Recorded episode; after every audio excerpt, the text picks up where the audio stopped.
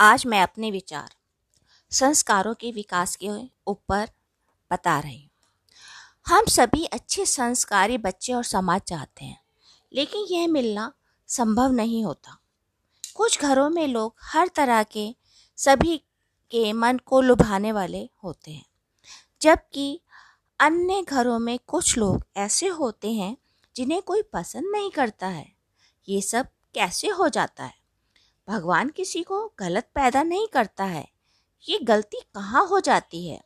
ये सोचना ज़रूरी है। जब बच्चा छोटा होता है, हम उसे लाड़ प्यार से पालते हैं। उन्हें इतना अधिक प्यार देते हैं कि उसकी गलतियाँ नज़रअंदाज कर देते हैं। दूसरों के सलाह देने पर हमें वह नागु, नागवार गुजरते हैं। उनसे संबंध तक तोड़ लेते हैं। जब तक हम हालात को बदलने की सोचते हैं, तब तक सब कुछ नियंत्रण से बाहर हो जाता है। हम हाथ मलते रह जाते हैं। सारी दुनिया को दोष देने लगते हैं।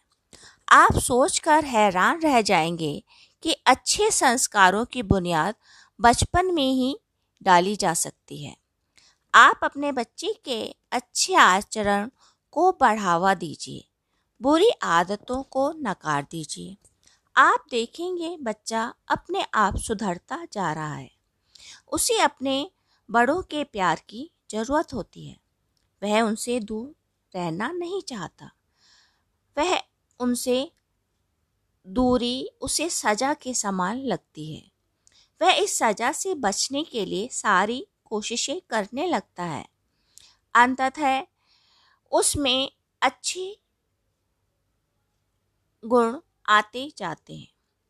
आप अपने बच्चे को अच्छे विद्यालय में अच्छे गुणों के विकास के लिए ही भेजते हैं। इसके लिए अपनी हैसियत से भी ज़्यादा खर्चने के लिए तैयार हो जाते हैं, क्योंकि वहाँ बच्चे को केवल किताबी ज्ञान ही नहीं दिया जाता, बल्कि उसमें हर प्रकार के गुणों का विकास किया जाता है।